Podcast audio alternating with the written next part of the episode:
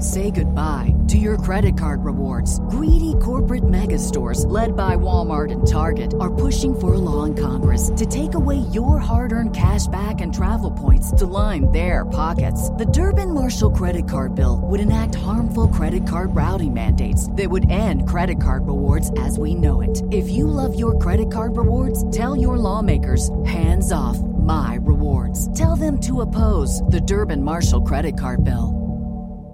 Courtney in Rhode Island's looking for some gardening tips. What can we do for you? I'm trying to find a spot for my raised garden bed. Um, I'd like to put it behind the house, which is the north side. Um, and I remember last year the spot being full sun, but last week I noticed it was completely shaded. Uh, how can I tell where it was gonna where a good spot will be? You know, when it comes time to plant. Yeah, I think you've just you've just told yourself.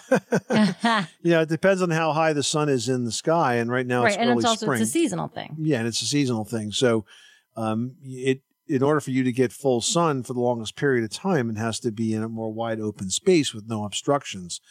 And the north side of the house is generally not the best place to put a garden because it typically is the cooler side of the house. And and you know, I had a situation when I first moved to my home that was like that, where we had a, a spot that always been used in the garden, and you know, because we lived there, my family lived there before that, I kind of didn't notice how big the trees had gotten, but I did notice that my garden was getting smaller every year until I was like, duh, I got to move the garden.